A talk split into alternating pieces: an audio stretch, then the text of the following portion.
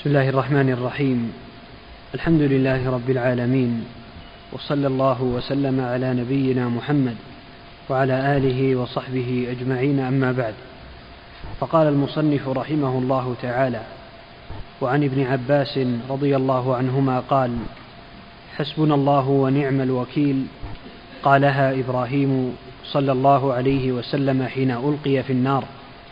وقالها محمد صلى الله عليه وسلم حين قالوا له إن الناس قد جمعوا لكم فاخشوهم فزادهم إيمانا وقالوا حسبنا الله ونعم الوكيل. رواه البخاري.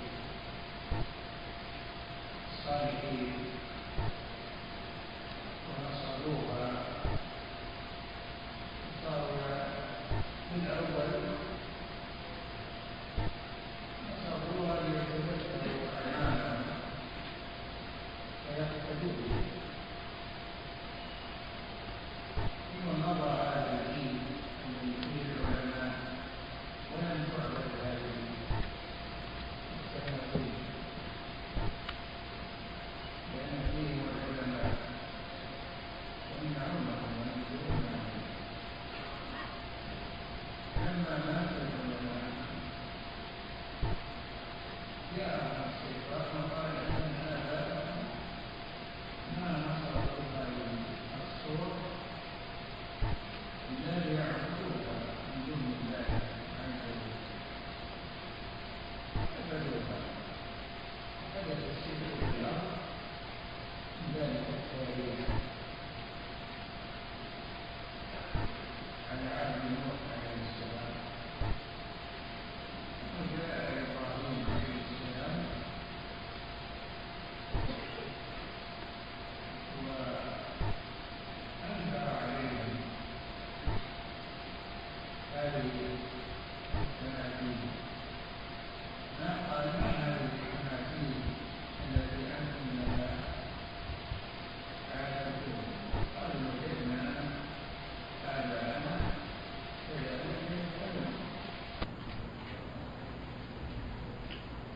ثم إنه عليه الصلاة والسلام أتى إليها على غفلة منهم أو أنهم انشغلوا بعيد لهم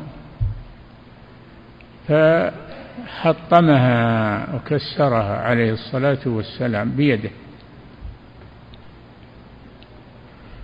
وأبقى واحدا منها. فلما جاءوا وجدوا أصنامهم مكسرة. قالوا من فعل هذا بآلهتنا؟ إنه لمن الظالمين. يعني اللي كسر الأصنام يكون من الظالمين والذي يعبدها يكون من الصالحين؟ هذا من انتكاس الفطرة.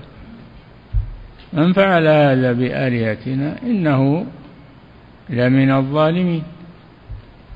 قالوا سمعنا فتى وإبراهيم عليه السلام. سمعنا فتى يذكرهم. يقال له إبراهيم.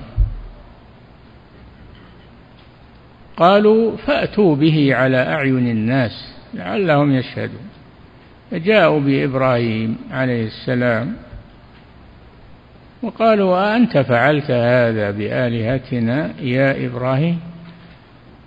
قال بل فعله كبيرهم هذا الصنم الذي أبقاه وضع الفاس في عنقه قال فعله كبيرهم هذا. ما يرضى أن أحد يعبد معه من دون الله. ما أحد يرضى أن أحد هم لا يؤمنون بالله. ما أحد يرضى أن يعبد معه أحد. فلذلك قضى عليها. فعله كبيرهم هذا. فاسألوهم إن كانوا ينطقون. فخصمهم لقوله إن كانوا ينطقون. ما هو ما ينطقون؟ جمادات. جمادات.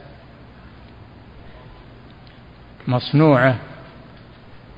ما تنطق. قالوا لقد علمت ما هؤلاء ينطقون. قال أفتعبدون من دون الله ما لا ينفعكم شيئا ولا يضركم. أف لكم ولما تعبدون من دون الله؟ أفلا تعقلون؟ لجأوا إلى القوة. ما عندهم حجة إلا التقليد ثم القوة. قالوا حرقوه. حرقوه وانصروا آلهتكم إن كنتم فاعلين. فجمعوا حطبا عظيما وأوقدوه أوقدوا منه نارا عظيمة. لم يقدروا على أن يقربوا منها. فأخذوا إبراهيم عليه السلام ووضعوه في المنجنيق. وضعوه في المنجنيق آلة قاذفة. ثم رموا به في النار ليحرقوه. قال الله جل وعلا للنار يا نار كوني بردا وسلاما على إبراهيم. فأصبحت بردا وسلاما وروضة. وما ضرت إبراهيم عليه السلام بل أصبح في روضة. لأن الله قال كوني بردا وسلاما لأنه لو قال بردا فقط لأهلكت إبراهيم ببردها لكن قال وسلاما بردا وسلاما على إبراهيم. قلنا يا نار كوني بردا وسلاما على إبراهيم. وحينما وضعوه في المنجنيق ليقذفوه في هذه النار. قال حسبنا الله ونعم الوكيل. أي الله كافينا. ونعم الوكيل الذي نتوكل عليه ونسند إليه أمورنا وشكاوانا. حسبنا الله ونعم الوكيل. قلنا يا نار كوني بردا وسلاما على إبراهيم. هذا مناسبة أن إبراهيم قال هذه الكلمة. ونفعه الله بها. وقالها محمد صلى الله عليه وسلم. خاتم النبيين. حينما بعد وقعة أحد وما جرى على المسلمين فيها من النكبة. انصرف المشركون إلى مكة بعد الوقعة ثم بدا لهم وقالوا ما قضينا عليهم تركنا منهم ناسا. فعزموا أن يرجعوا إلى المسلمين فيقضوا عليهم مرة واحدة. وأرسلوا أرسلوا رجلا منهم. أرسلوا رجلا منهم إلى محمد والمسلمين. أخبروهم أنهم سيرجعون عليهم ويستأصلوهم. وقال هذا النذير للرسول صلى الله عليه وسلم ومن معه إن الناس قد جمعوا لكم فاخشوهم جمعوا لكم يرجعون عليكم. قالوا حسبنا الله ونعم الوكيل.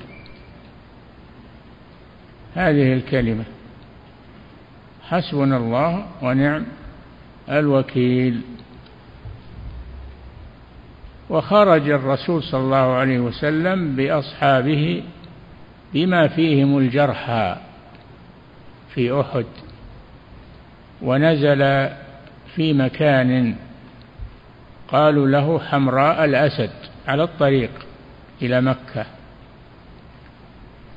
ينتظرون رجعة المشركين عليهم. فلما علم المشركون بخروج النبي صلى الله عليه وسلم وأصحابه قالوا ما خرجوا إلا وفيهم قوة. فألقى الله الرعب في قلوبهم انصرفوا إلى مكة خاسئين منهزمين. وهذه القصة بما فيها.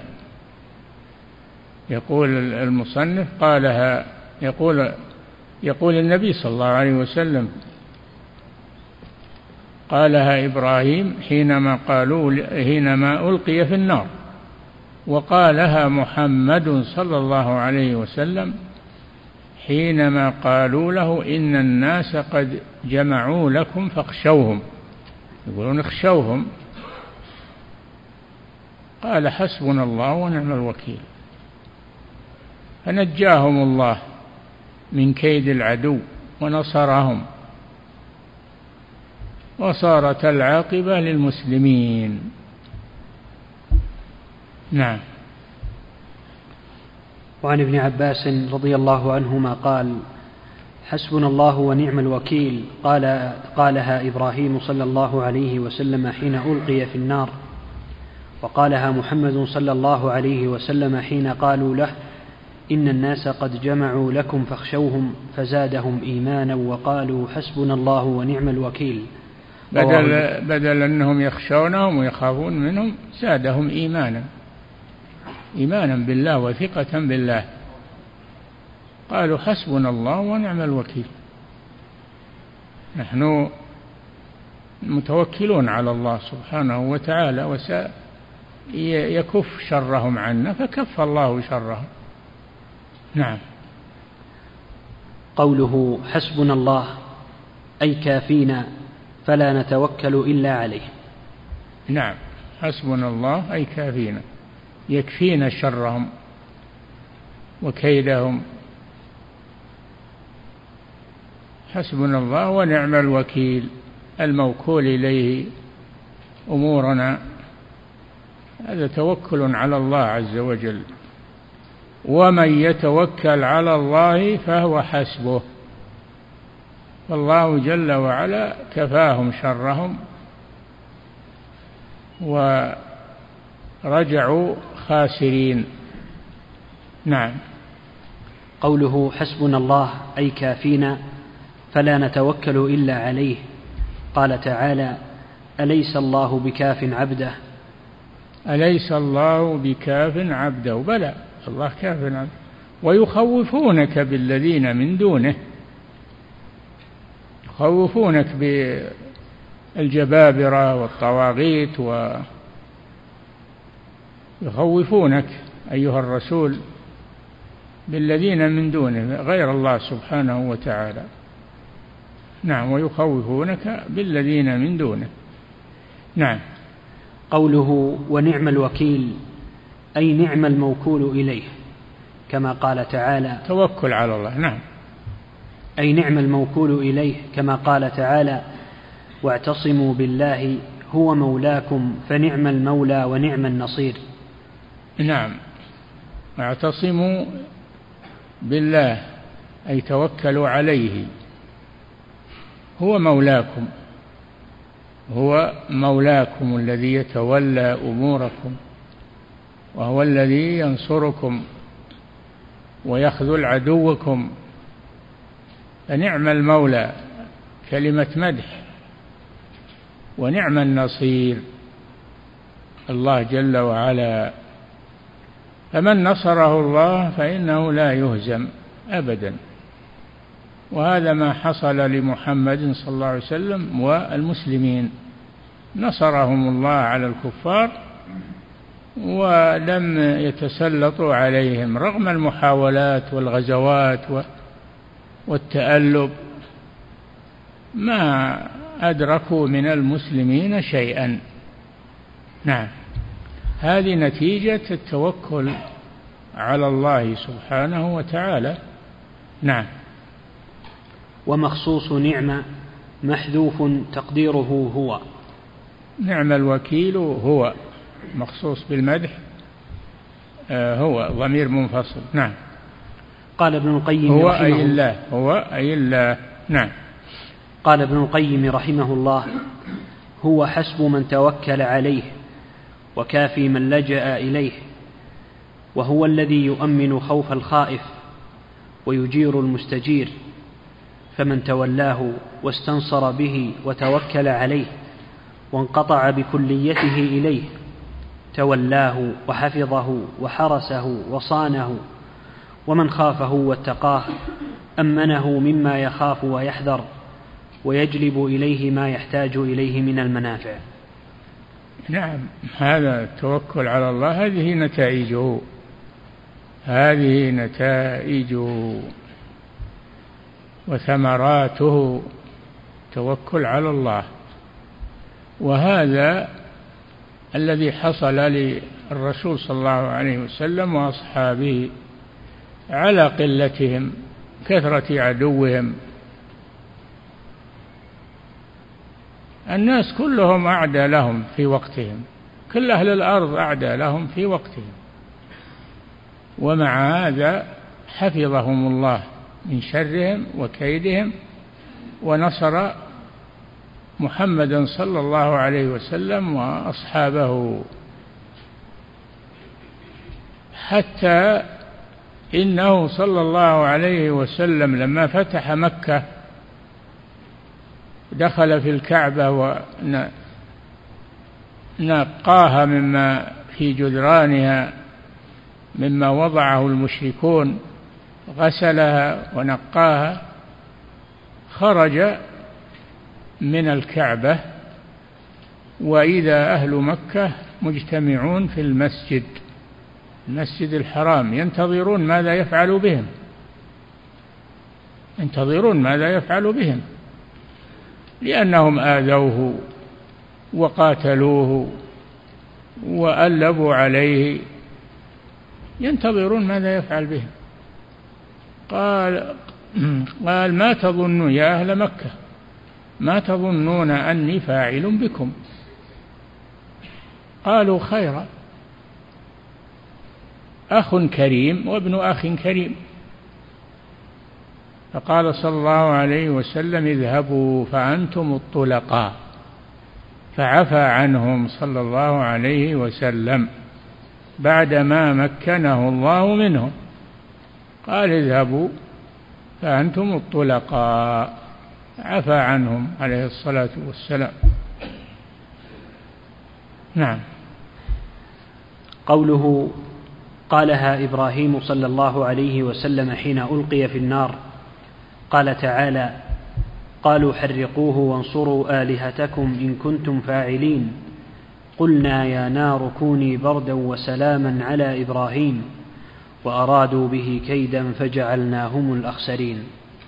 نعم أرادوا بإبراهيم الكيد والتهديد. فالله جل وعلا كف شرهم عنه ونصره عليهم وقال لنارهم التي أوقدوها كوني بردا أمرها الله. كوني بردا وسلاما. لو لم يقل سلاما لأهلكت إبراهيم بشدة البرد. كوني بردا وسلاما على إبراهيم. نعم. قوله وقالها محمد صلى الله عليه وسلم حين قالوا له إن الناس قد جمعوا لكم فاخشوهم فزادهم إيمانا وقالوا حسبنا الله ونعم الوكيل. وذلك بعد منصرف قريش والأحزاب من أحد. بلغه أن أبا سفيان ومن معه قد أجمعوا الكرة عليهم. أجمع أجمع عزموا على الرجوع إلى الرسول وأصحابه ليستأصلوا بقيتهم. وأرسلوا إلى الرسول من يخبره بذلك. تهديد من باب التهديد حتى يحصل إن الرسول يخاف منهم.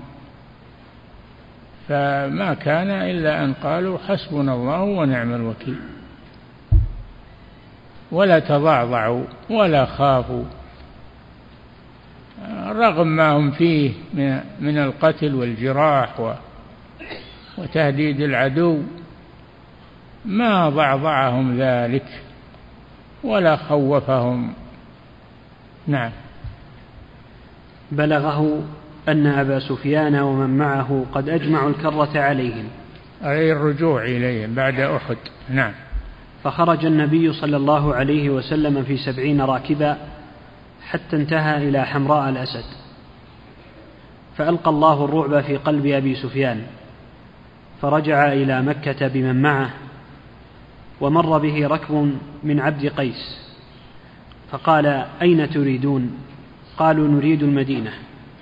قال فهل أنتم مبلغون محمدا عني فهل أنتم مبلغون محمدا عني رسالة؟ يقول أبو سفيان لبني عبد القيس أهل الأحساء. نعم. قالوا نعم. قال فإذا وافيتموه فأخبروه أنا قد جمعنا السير إليه وإلى أصحابه لنستأصل بقيتهم. فمر الركب برسول الله صلى الله عليه وسلم وهو بحمراء الأسد. فأخبروه بالذي قال أبو سفيان فقال حسبنا الله ونعم الوكيل. نعم. ففي هاتين القصتين فضل هذه الكلمة العظيمة وأنها قول الخليلين عليهما الصلاة والسلام هذه الآية ساقها الشيخ في في باب باب قول الله تعالى وعلى الله فتوكلوا إن كنتم مؤمنين. نعم. ففي هاتين القصتين فضل هذه الكلمة العظيمة وأنها قول الخليلين عليهما الصلاة والسلام في الشدائد وجاء في الحديث إذا وقعتم في الأمر العظيم فقولوا حسبنا الله ونعم الوكيل.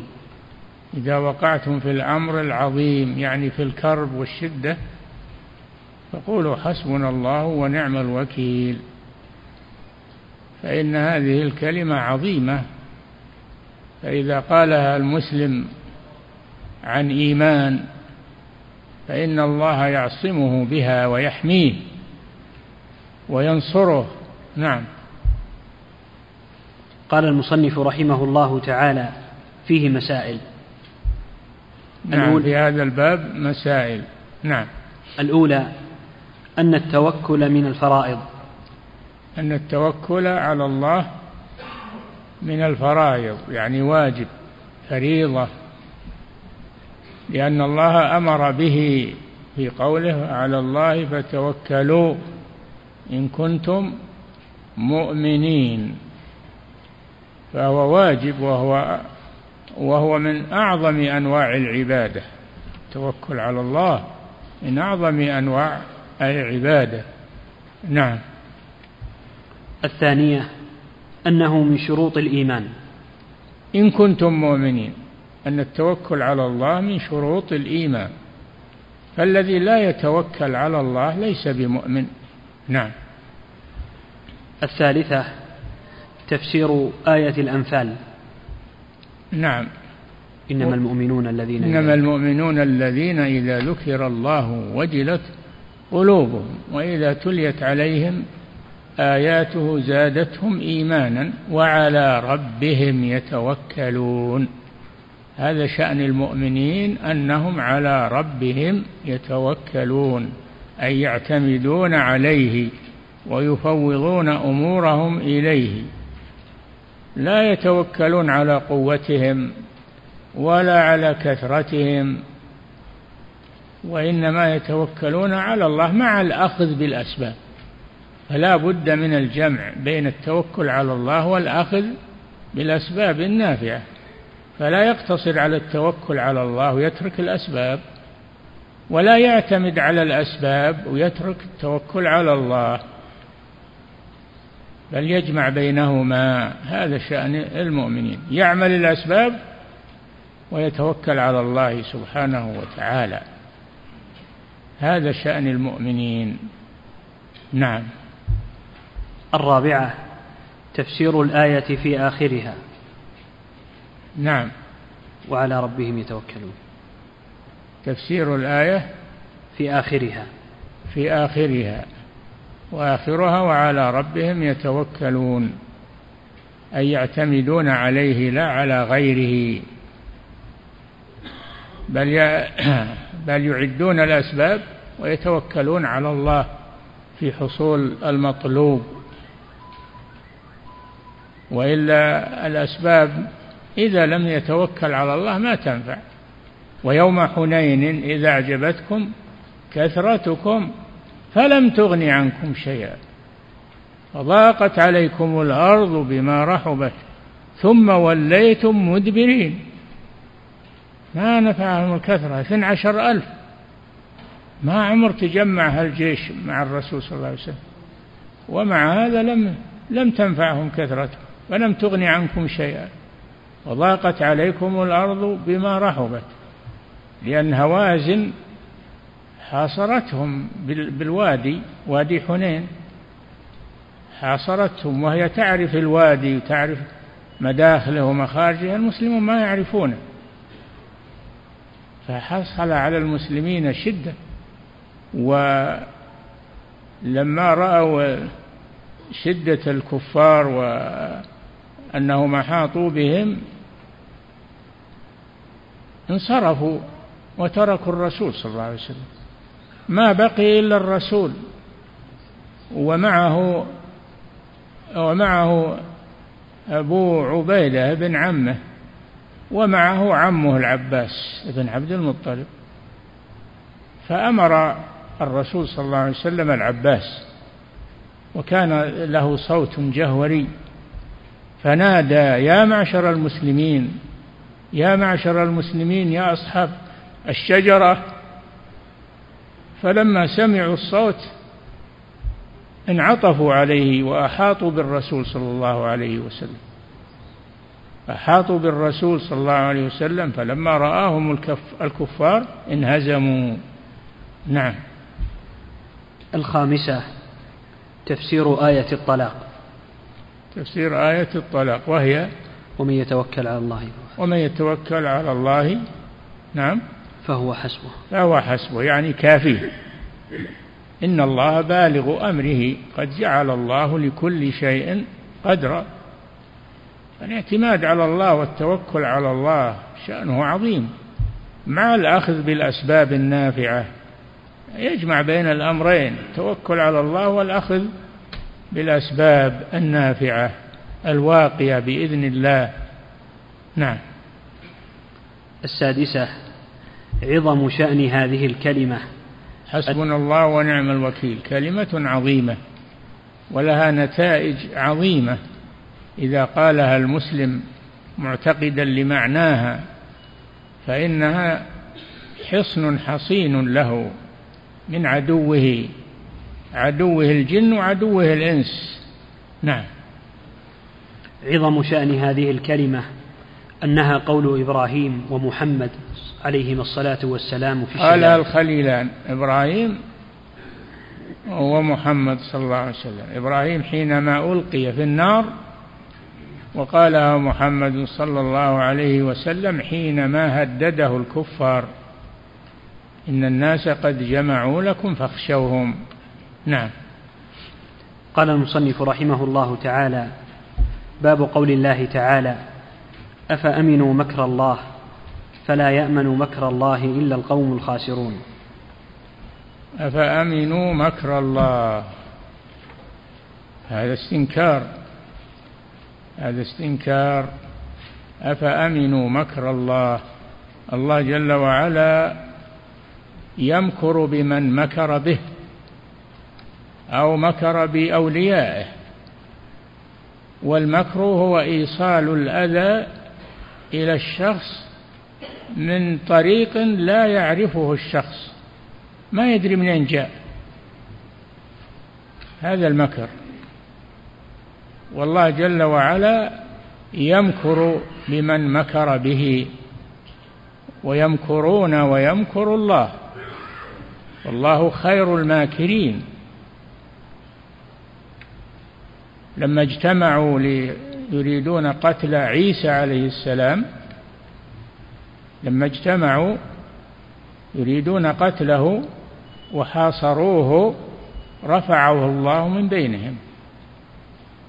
رفع الله رفعه الله من بينهم ونجاه منهم ومكروا ومكر الله. والله خير الماكرين. وكذلك المشركون لما مكروا بنبي الله محمد صلى الله عليه وسلم وأصحابه كف الله شرهم ونصر الرسول صلى الله عليه وسلم وأصحابه. نعم. قال الشارح رحمه الله قصد المصنف رحمه الله تعالى بهذه الآية التنبيه على أن الأمن من مكر الله من أعظم الذنوب. نعم. أن الأمن أن الأمن من مكر الله. يعني إذا أنعم الله عليك وأعطاك ونصرك فلا تغتر بهذا. وتنسى أن الله سبحانه وتعالى قد يعاقبك ويسلب هذه النعمة منك يسلط عليك أعداءك. لا تنسى هذا. تغتر بالنعمة وتغتر بالقوة وتغتر بالنصر لا تغتر بهذا ابدا. قد الله جل وعلا يسلط عليك من حيث لا تشعر وهذا هو المكر وهذا من من باب المقابلة هذا من باب المقابلة فعل المقابلة والجزاء. فهو عدل من الله جل وعلا. المكر عدل من الله. والمكر من المخلوق هذا آه هذا جريمة. المكر من المخلوق جريمة. والمكر من الله عدل سبحانه وتعالى.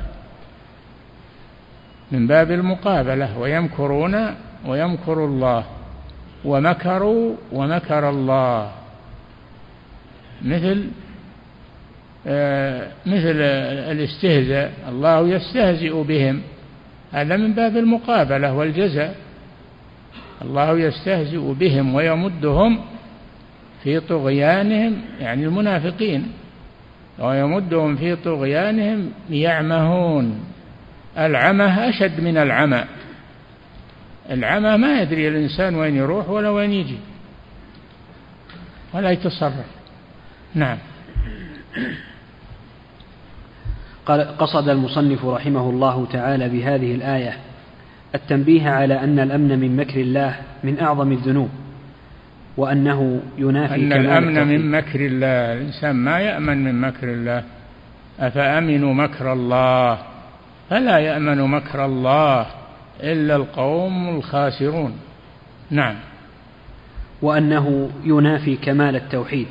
الإنسان إذا أعطاه الله مالا وأعطاه أولادا وأعطاه آه، مكانة لا يغتر بهذا بل يتذكر أن الله يبتليه ويمتحنه وهو قادر على أن يحيط به وأن يسلبه ما عنده في لحظة واحدة.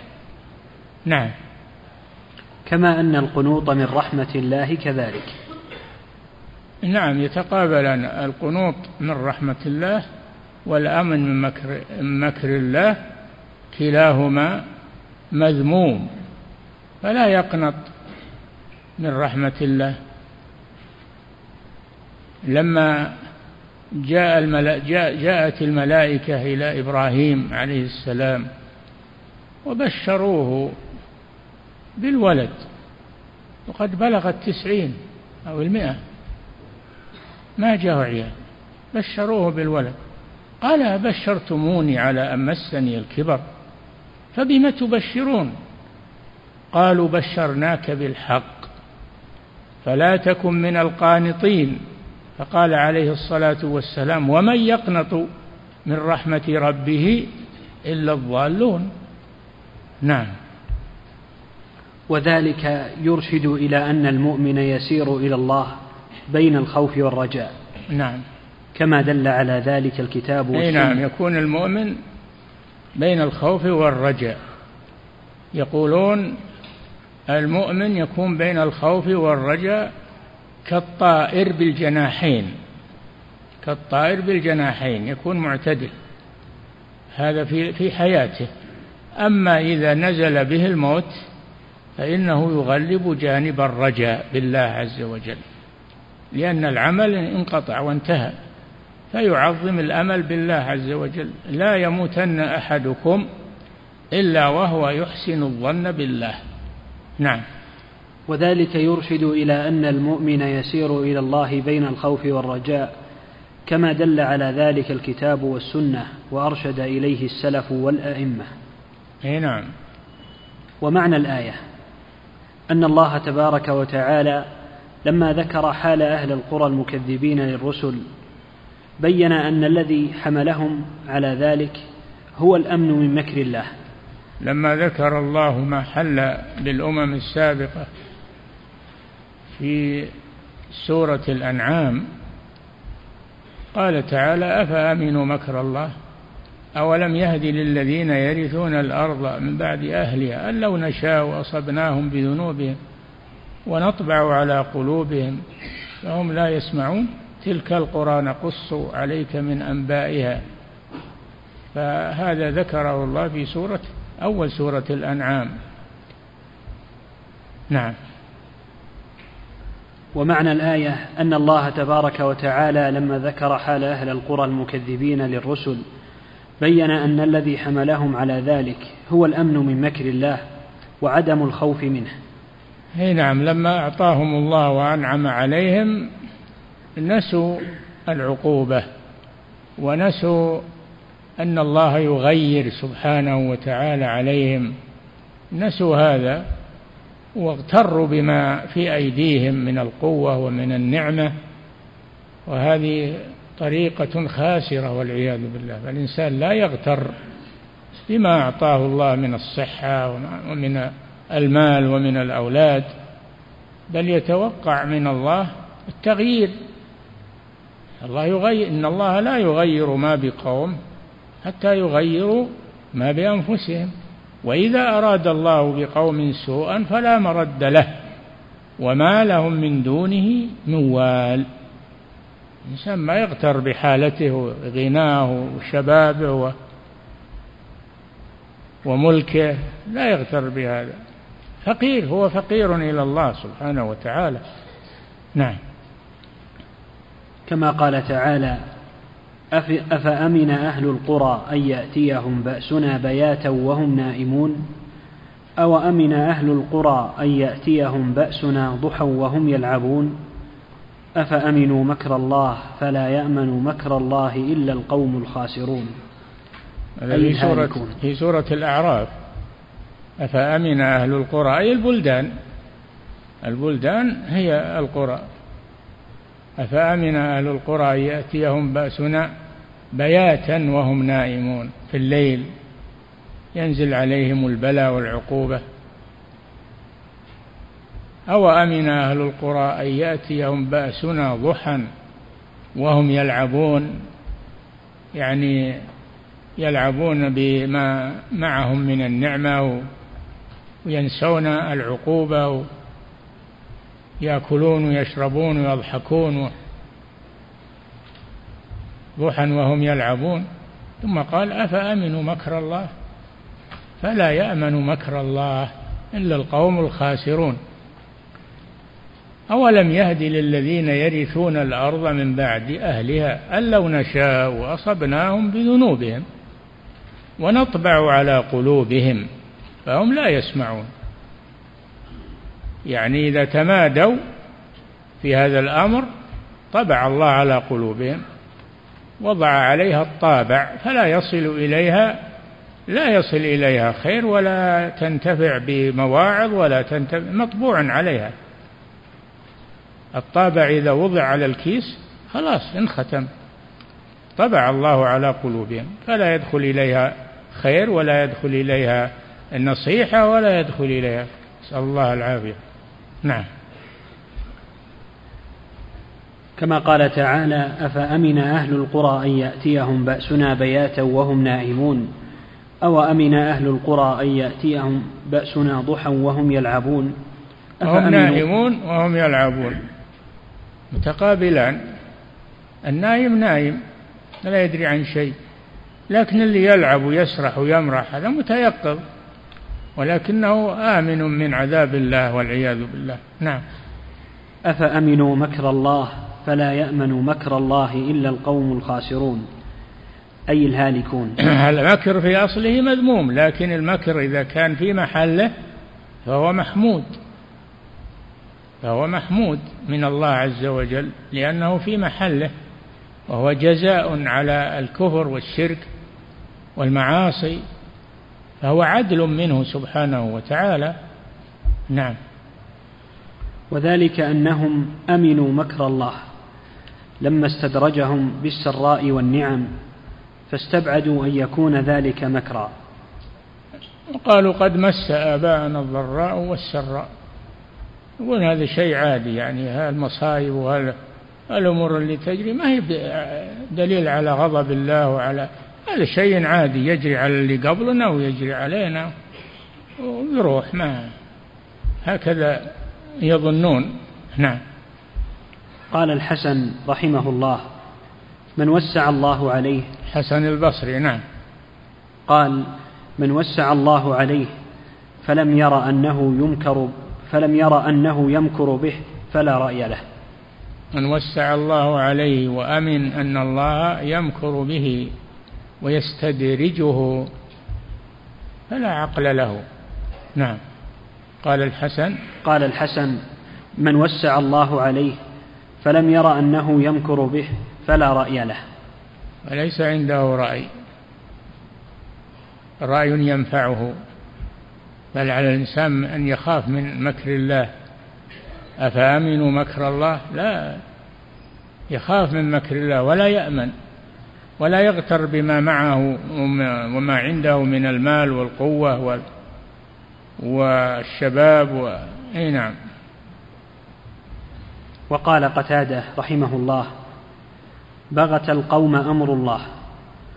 وما أخذ الله قوما قط إلا عند سلوتهم وغرتهم ونعمتهم فلا تغتروا بالله. قال قال قتادة. قتادة بن دعامة الدوسي هذا من أصحاب ابن عباس رضي الله عنه. نعم. قال بغت القوم أمر الله. نعم بغتهم على غرة أصابهم على غرة وهم آمنون. نعم. وما أخذ الله قوما قط إلا عند سلوتهم. وما وما أخذ الله قوما قط إلا عند سلوتهم وغرتهم ونعمتهم. ونعمتهم نعم. ونعمتهم. نعم. فلا تغتروا بالله. لا تغتروا بالله إذا أعطاكم ووسع عليكم. بل خافوا أن هذا مكر من الله وأن وراءه عقوبة. خافوا من هذا. نعم. وفي الحديث إذا رأيت الله يعطي العبد من الدنيا وهو مقيم على معاصيه ما يحب فإنما هو استدراج. إذا رأيت الله يعطي العبد يعطيه من النعم وهو مقيم على المعصية فليس هذا رضا من الله وإنما هو استدراج. فعليه التوبة إلى الله وعدم الاغترار بهذا. مش اللي حصل لقارون؟ وآتيناه من الكنوز ما إن مفاتحه مفاتح الكنوز وحدها. لتنوء بالعصبة تثقل العصبة الجماعة أولي القوة هذه المفاتيح فقط.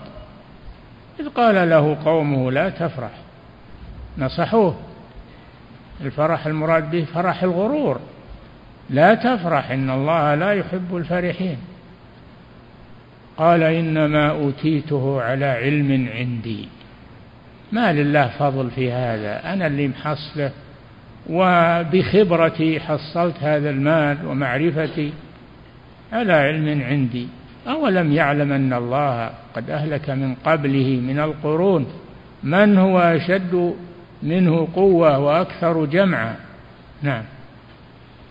في الحديث إذا رأيت الله يعطي العبد من الدنيا وهو مقيم على معاصيه ما يحب فإنما هو استدراج. رواه أحمد وابن جرير وابن أبي حاتم. نعم. وقال إسماعيل بن رافع من الأمن من الأمن من مكر الله إقامة العبد على الذنب يتمنى على الله المغفرة. رواه إقامة العبد على الذنب وهو يتمنى المغفرة يتمنى المغفرة وهو مقيم على الذنب.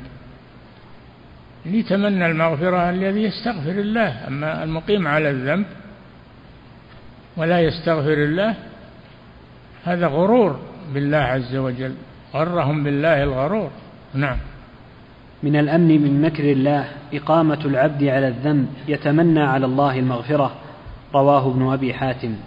الله يغفر لمن تاب ولا يغفر لمن أقام على الذنب ويستغفر وهو مقيم على الذنوب. نعم. وهذا هو تفسير المكر في قول بعض السلف. يستدرجهم الله بالنعم إذا عصوه ويملي لهم ثم يأخذهم أخذ عزيز مقتدر. نعم. وهذا هو معنى المكر والخديعة ونحو ذلك. ذكر ابن جرير ذكره ابن جرير بمعناه. نعم الله جل وعلا يخادعون الله وهو خادعهم. الله خادعهم جزاء لهم. الله جل وعلا لا يخدع إلا بسبب. فهم لما عصوا الله صار ينعم عليهم ويعطيهم من باب الخديعة لهم ليستمروا على ما هم عليه. نعم. قال المصنف رحمه الله تعالى وقوله يكفي نقف نعم. قوله ومن يقنط نعم. ومن يقنط من رحمة ربه إلا نعم نعم.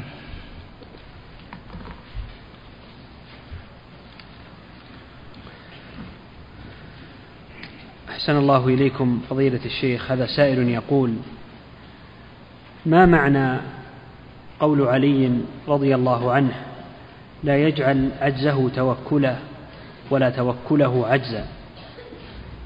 أي نعم لا يجعل عجزه توكلا. إذا عجز عن الشيء قال أنا تركته لاني متوكل على الله.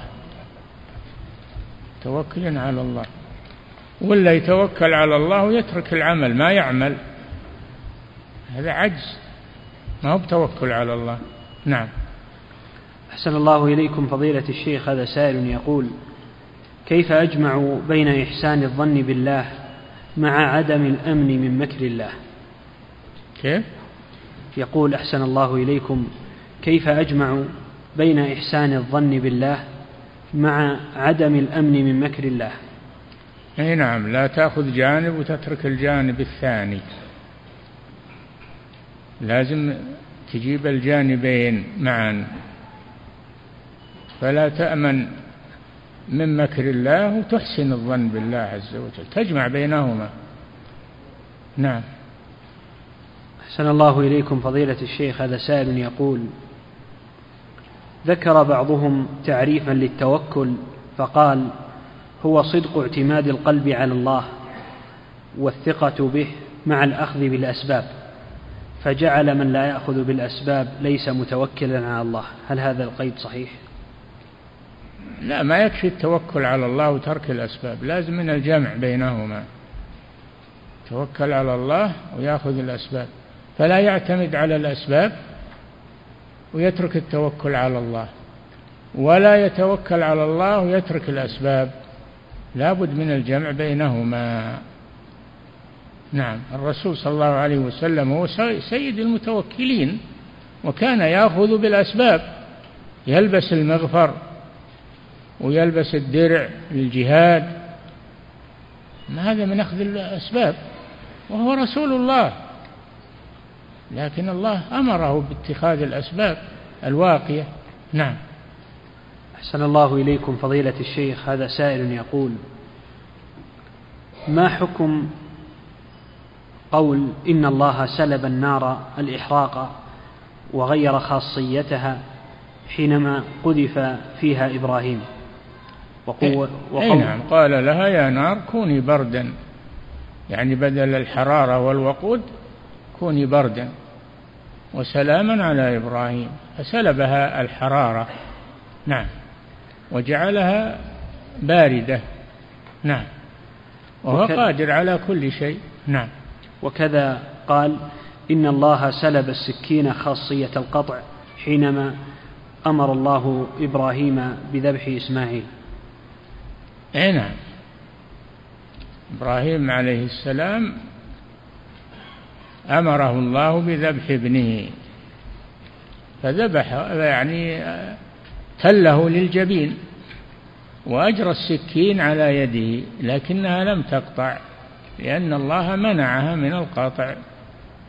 وحصل المقصود وهو أن إبراهيم امتثل أمر الله عز وجل. نعم. أحسن الله إليكم فضيلة الشيخ هذا سائل يقول وإبراهيم رأى في الرؤيا يعني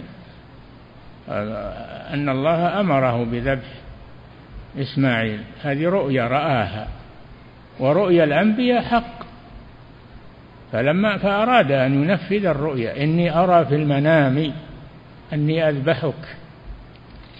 رؤيا الأنبياء وحي حق. قال يا أبت افعل ما تؤمر. شوف الإبن أيضا. ستجدني إن شاء الله من الصابرين. ما قال تجدني من الصابرين؟ قال إن شاء الله. ستجدني إن شاء الله من الصابرين. فلما أسلم أسلم لله سلم الأمر لله وتله للجبين. وناديناه أي إبراهيم قد صدقت الرؤيا. حصل المطلوب. صدقت الرؤيا خلاص حصل المطلوب ولم يبقى إلا الذبح ذبح لا فائدة فيه. نعم. أحسن الله إليكم فضيلة الشيخ هذا سائل يقول سمع سمعت فتوى لفضيلتكم بعدم جواز قول والنعم بالله. أليس في قوله نعم ولا نعمة بالله ولا نعمة هذا اللي نعم. يقول أليس في قوله نعم الوكيل ونعم النصير إيه، ما قال ولا نعمة. نعمة أما نعم لا بأس. نعم. أحسن الله إليكم. الإنسان ما يستعجل قبل يفهم الشيء. نعم. أحسن الله إليكم. فضيلة الشيخ هذا هذا سائل يقول ماذا كان يقصد العباس رضي الله عنه رضي الله عنه بقوله يا أصحاب الشجرة؟ الذين بايعوا النبي صلى الله عليه وسلم تحت الشجرة. بايعوا النبي صلى الله عليه وسلم تحت الشجرة يوم عمرة عمرة الحديبية. أما هم منعوا الرسول وأصحابه من دخول مكة وأداء العمرة. وأرسل إليهم عثمان رضي الله عنه يتفاوض معهم. أشاعوا أن عثمان قد قتل. فالنبي صلى الله عليه وسلم طالب من أصحابه أن يبايعوه على الموت فبايعوه تحت الشجرة على الموت. فهذه الشجرة نعم. لقد رضي الله عن المؤمنين إذ يبايعونك تحت الشجرة. صار الناس يتبركون بهذه الشجرة. فلما رآهم عمر يذهبون إليها ويتبركون بها قطعها رضي الله عنه. نعم. أحسن الله إليكم. فضيلة الشيخ هذا سائل يقول ما حكم قول حسبي الله على فلان؟ يقول ما حكم قول حسبي الله على فلان؟ إن كان فلان قد ظلمه ف وقال حسبي الله عليه من باب أنه إن الله ينتقم منه مقابل ما ظلمه فلا بأس بذلك ولكن العفو والمسامحة أحسن من الدعاء عليه. نعم. أحسن الله إليكم فضيلة الشيخ هذا سائل يقول ذكر الشيخ محمد بن عبد الوهاب رحمه الله باب قوله تعالى ومن الناس من يتخذ من دون الله أندادا وهو في المحبة. وبعده ذكر باب قول الله تعالى إنما ذلكم الشيطان يخوف أولياءه وهو في الخوف والباب الذي يليه قال باب قول الله وعلى الله فتوكلوا إن كنتم مؤمنين ولم يذكر بابا في الرجاء. نعم. يقول ولم يذكر بابا في الرجاء وذكر بدله باب في التوكل. هو لازم يذكر كل ما تريد. وذكر الأبواب المناسبة. نعم. أحسن الله إليكم فضيلة الشيخ هذا سائل يقول هل من لم يقل حسبنا الله ونعم الوكيل ينتفي عنه أصل الإيمان أم كماله؟ ها؟ يقول من لم يقل حسبنا الله ونعم الوكيل أو من لم يؤمن بحسبنا, بحسبنا الله ونعم الوكيل. يقول هل ينتفي؟ إذا لم يؤمن بحسبنا الله ونعم الوكيل ينتفي عنه الإيمان كله يكفر بهذا. نعم. أحسن الله إليكم فضيلة الشيخ هذا سائل يقول هل الخوف على الأبناء والتفكير بهم حال غيابهم من باب الشفقة عليهم ينافي, ينافي التوكل؟ لا ما ينافي التوكل. هذا خوف طبيعي. هذا خوف طبيعي. ما الإنسان يخاف من السبع يخاف من العدو يخاف ولا يضر. هذا خوف طبيعي له. نعم. أحسن الله إليكم فضيلة الشيخ. هذا سائل يقول في قول الله تعالى والله خير الماكرين هل المكر من صفات الله؟ إي نعم المكر من باب المقابلة جزاء هذا جزاء وعدل منه سبحانه وتعالى. نعم. أحسن الله إليكم فضيلة الشيخ هذا سائل يقول ما حكم الاعتقاد بعقيدة الماتوريدية إيش؟ يقول ما حكم الاعتقاد بعقيدة الماتوريدية ضلال. عقيدة الماتوريدية ضلال مثل عقيدة الأشاعرة. الكلابية. نعم. فيها ضلال. نعم. أحسن الله إليكم فضيلة الشيخ هذا سائل يقول هل المؤمنون يرون الله تعالى في الجنة بذاته؟ نعم. يرون الله عيانا بأبصارهم كما يرون القمر. هذا في الحديث. كما يرون القمر ليلة البدر وكما يرون الشمس صحوا ليس دونها سحاب. هذا في الحديث الصحيح. نعم. أحسن الله إليكم فضيلة الشيخ هذا سائل يقول ما الفرق بين القدر الكوني والقدر الشرعي؟ ما هنا قدر شرعي؟ قدر كوني. نعم. أحسن الله إليكم فضيلة الشيخ هذا سائل يقول أظن يقصد الإرادة الإرادة الكونية والإرادة الشرعية. نعم. أحسن الله إليكم فضيلة الشيخ هذا سائل يقول في قريتنا في مسجد قريتنا قبور وليس في القرية مسجد سواه هل يجوز لي الصلاة فيه؟ لا لا تصلي فيه. اجعلوا لكم مسجد في حارتكم وصلوا فيه. ولو لم تبنوه يكون ساحة مثلا تحتجزونها. وتصلون فيها إلى أن يتيسر لكم مسجد ليس فيه قبر. نعم. أحسن الله إليكم فضيلة الشيخ هذا سائل يقول كيف الرد على من يقول بأن عيسى عليه السلام قد مات؟ وهو يستدل بقوله تعالى فلما بقوله فلما توفيتني كنت أنت الرقيب عليهم. ما هو موت هذا؟ توفي توفي يعني قبضه قبض قبض ما هو ما هو بموت مثل النايم. النائم وهو الذي يتوفاكم بالليل ويعلم هذا النوم وفاة وفاة صغرى. هذا هذا ما هو موت يعني خروج الروح الروح باقية. نعم. أحسن الله إليكم فضيلة الشيخ. هذا سائل يقول ما حكم الاشتراك مع بعض الجماعات للدعوة. ما فيه إلا جماعة واحدة يا إخوان جماعات والحزبيات لا خير فيها. اعتصموا بحبل الله جميعا ولا تفرقوا. جماعة واحدة هم أهل السنة والجماعة. ما في غير أهل السنة والجماعة على الحق. المحض الذي لا لبس فيه. بقية الجماعات عندها أخطاء وعندها ضلالات ولكنها ليست على حد سواء منها ما هو قريب ومنها ما هو بعيد. لكن ما في الإسلام جماعات ما فيه إلا جماعة واحدة. اعتصموا حبل الله جميعا ولا تفرقوا. واذكروا نعمة الله عليكم كنتم أعداء فألف بين قلوبكم. نعم. أحسن الله إليكم فضيلة الشيخ هذا سائل يقول ما صحة حج من حج بمال التوسل بمال التسول إيه؟ يقول ما صحة حج من حج بمال التسول بمال إيش؟ التسول تسول نعم.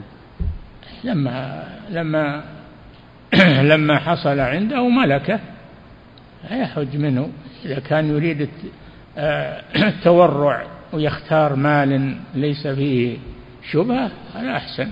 نعم. أحسن الله إليكم فضيلة الشيخ هذا سائل يقول ما حكم إخراج زكاة مال الإبل زكاة الإبل بالمال النقدي؟ ما حكم إخراج زكاة الإبل بالمال النقدي. إيه هو العمل على هذا. العمال اللي يأخذ يخرجون لقبض الزكاة من أصحاب الإبل يأخذون دراهم يقومونها بما تساوي ويأخذونها دراهم. نعم. أحسن الله إليكم. فضيلة الشيخ هذا سائل يقول هل يجوز أن أعطي أخي من زكاة مالي ليؤدي عمرة الإسلام علما أنه ليس بفقير؟ ليس بفقير. أعطه ما, ما في بأس. نعم. أحسن, أحسن الله إليكم. هذا مال الزكاة شيخ. يعطيه من مال الزكاة. ما هو من ماله هو؟ لا. الزكاة ما تعطى للغني. لا تحل لغني. نعم. أحسن الله إليكم فضيلة إنما الشيخ. الصدقات للفقراء والمساكين. هذا ثمانية ثمانية في الآية. ما تعدى الثمانية نعم. أحسن الله إليكم فضيلة الشيخ هذا سائل يقول إذا تم طلاق الزوجة أمام أحد الحكومات الغربية بالأوراق فقط دون الطلاق الشرعي وهو ما يسمى عندهم بالطلاق المدني يقول هل يقع الطلاق شرعيا؟ أي نعم إذا تلفظ بالطلاق وقع. إذا تلفظ به أو كتبه أو كتبه فإنه يقع. نعم. أحسن الله إليكم فضيلة إلا إذا كان مكرها.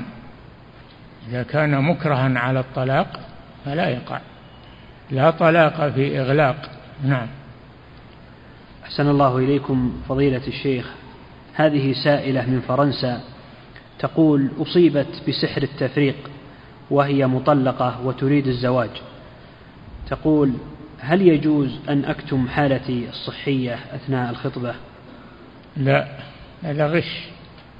تبين للخاطب ما فيها فإذا قبلها الحمد لله إذا لم يقبلها. فهذا من من النصح في التعامل. نعم. أحسن الله إليكم فضيلة الشيخ. هذه سائلة تقول ما حكم لبس المرأة المحرمة قبعة واسعة وتضع شيئا على وجهها يغطي وجهها علما أن حولها رجال أجانب تقول في الطائرة أو في الحافلة. تلبس ما تلبسه النساء نساء بلدها. تلبس ما يلبسه نساء بلدها. ولا تلبس القبعة. نعم. أحسن الله إليكم فضيلة الشيخ. هذا سائل يقول هل لبس ملابس أهل بلدي في بلد آخر يعتبر من التعصب؟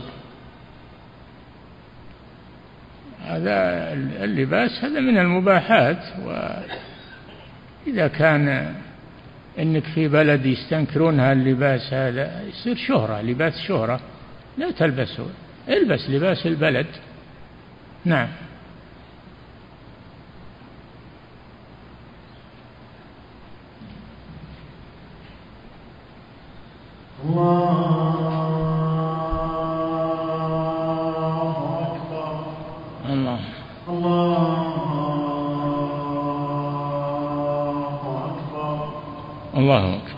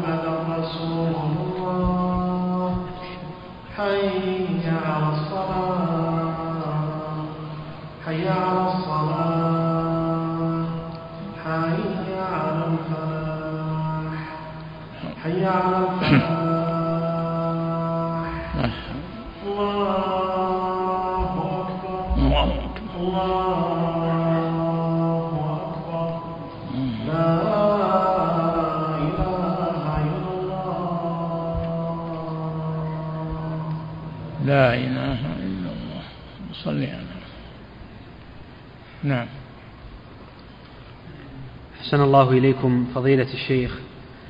هذا سائل يقول أحب جميع الأنبياء والرسل وأحبهم عندي محمد صلى الله عليه وسلم ثم إبراهيم عليه الصلاة والسلام في المرتبة الثانية. يقول هل ترتيبهم بهذه الطريقة جائز شرعا؟ تحبهم ويكفي يا أخي تحبهم ويكفي.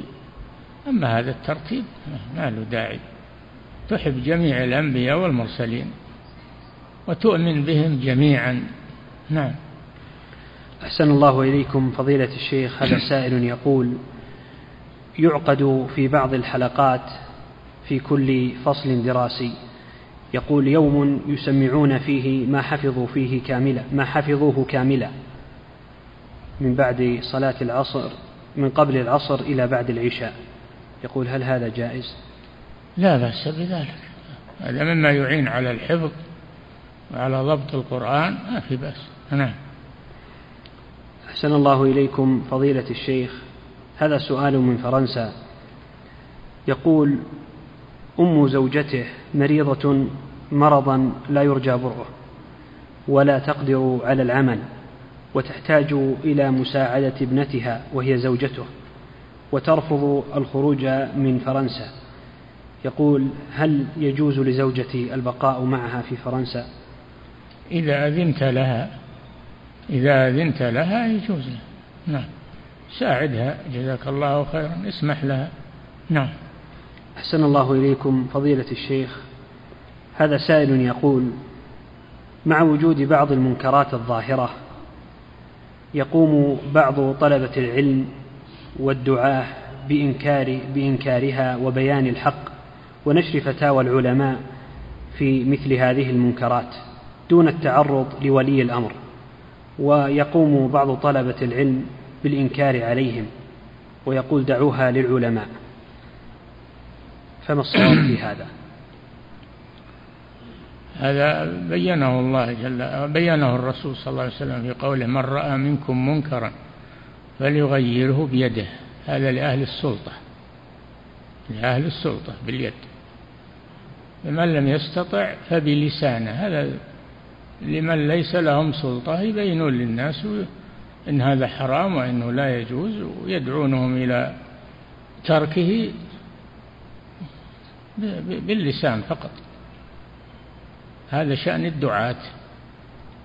فمن لم يستطع فبقلبه اللي ما عنده سلطة ولا عنده علم ما يستطيع يبين للناس ممنوع إنه يبين للناس إنه يدعو إلى الله إنه هذا يكفي إنه ينكر المنكر بقلبه ويعتزل أهل المنكر ومكان المنكر. يبتعد عنه. نعم. أحسن الله إليكم.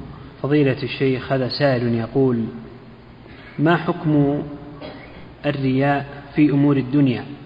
كأن يظهر الموظف اجتهادا إذا كان بحضرة رئيسه في العمل.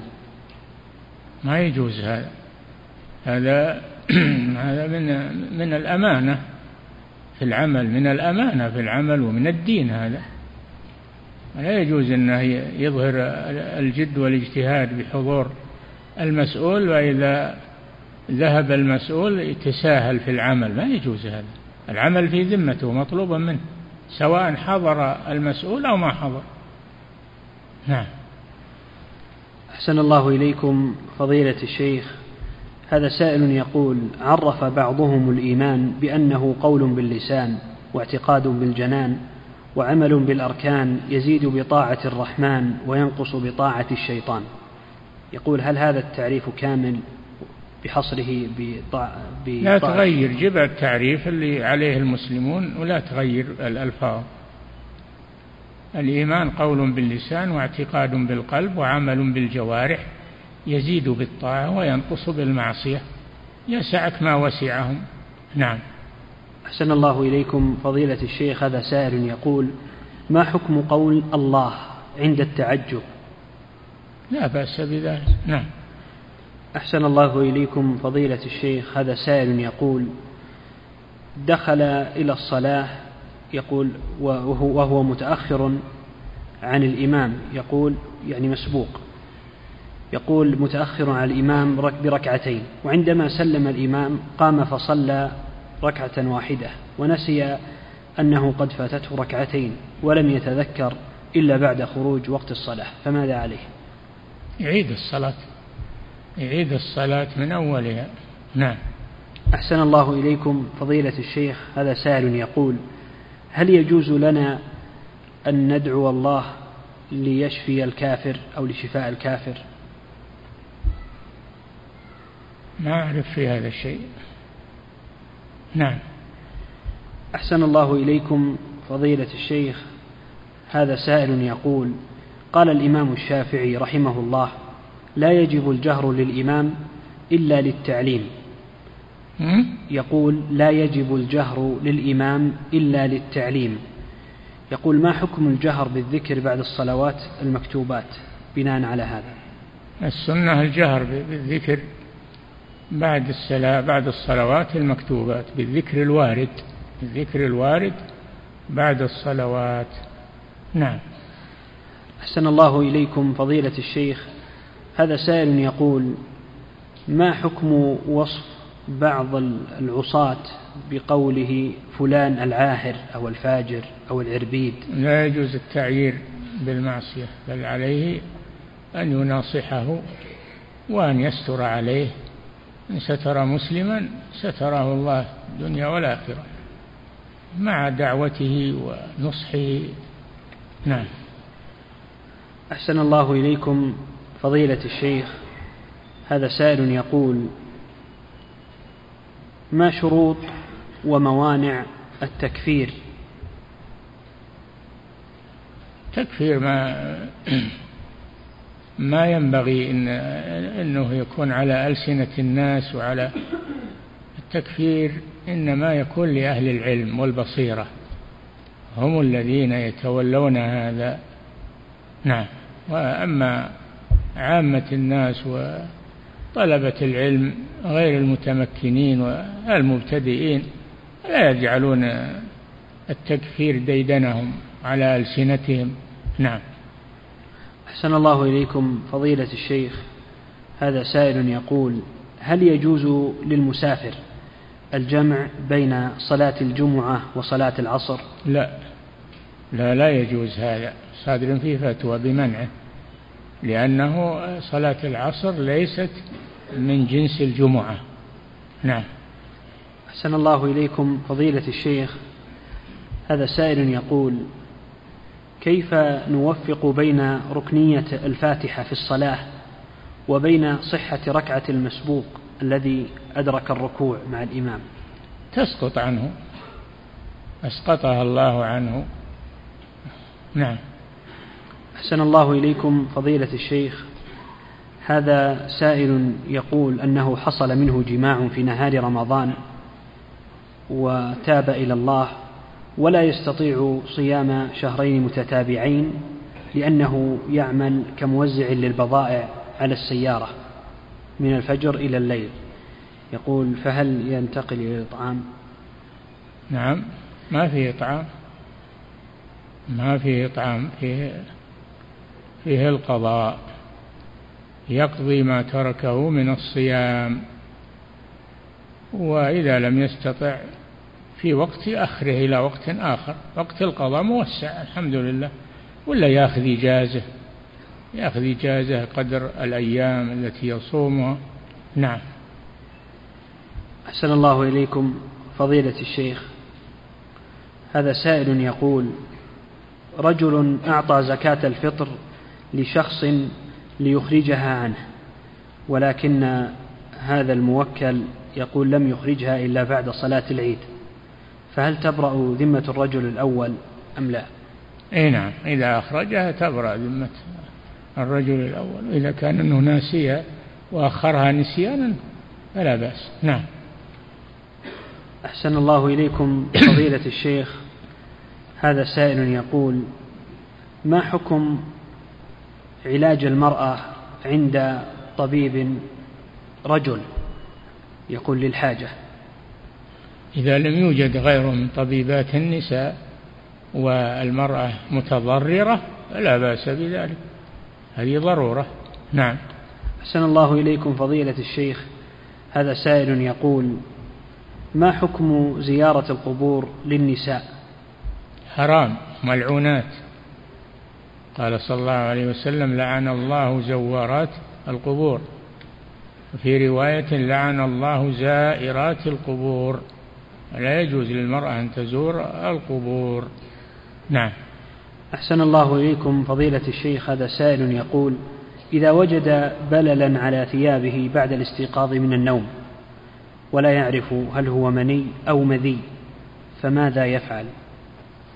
يغسله يغسله من ثوبه والحمد لله يغتسل هو يغتسل هو لأن قد يكون احتلم ولا ولم يشعر بذلك فيغتسل ويغسل ما أصابه.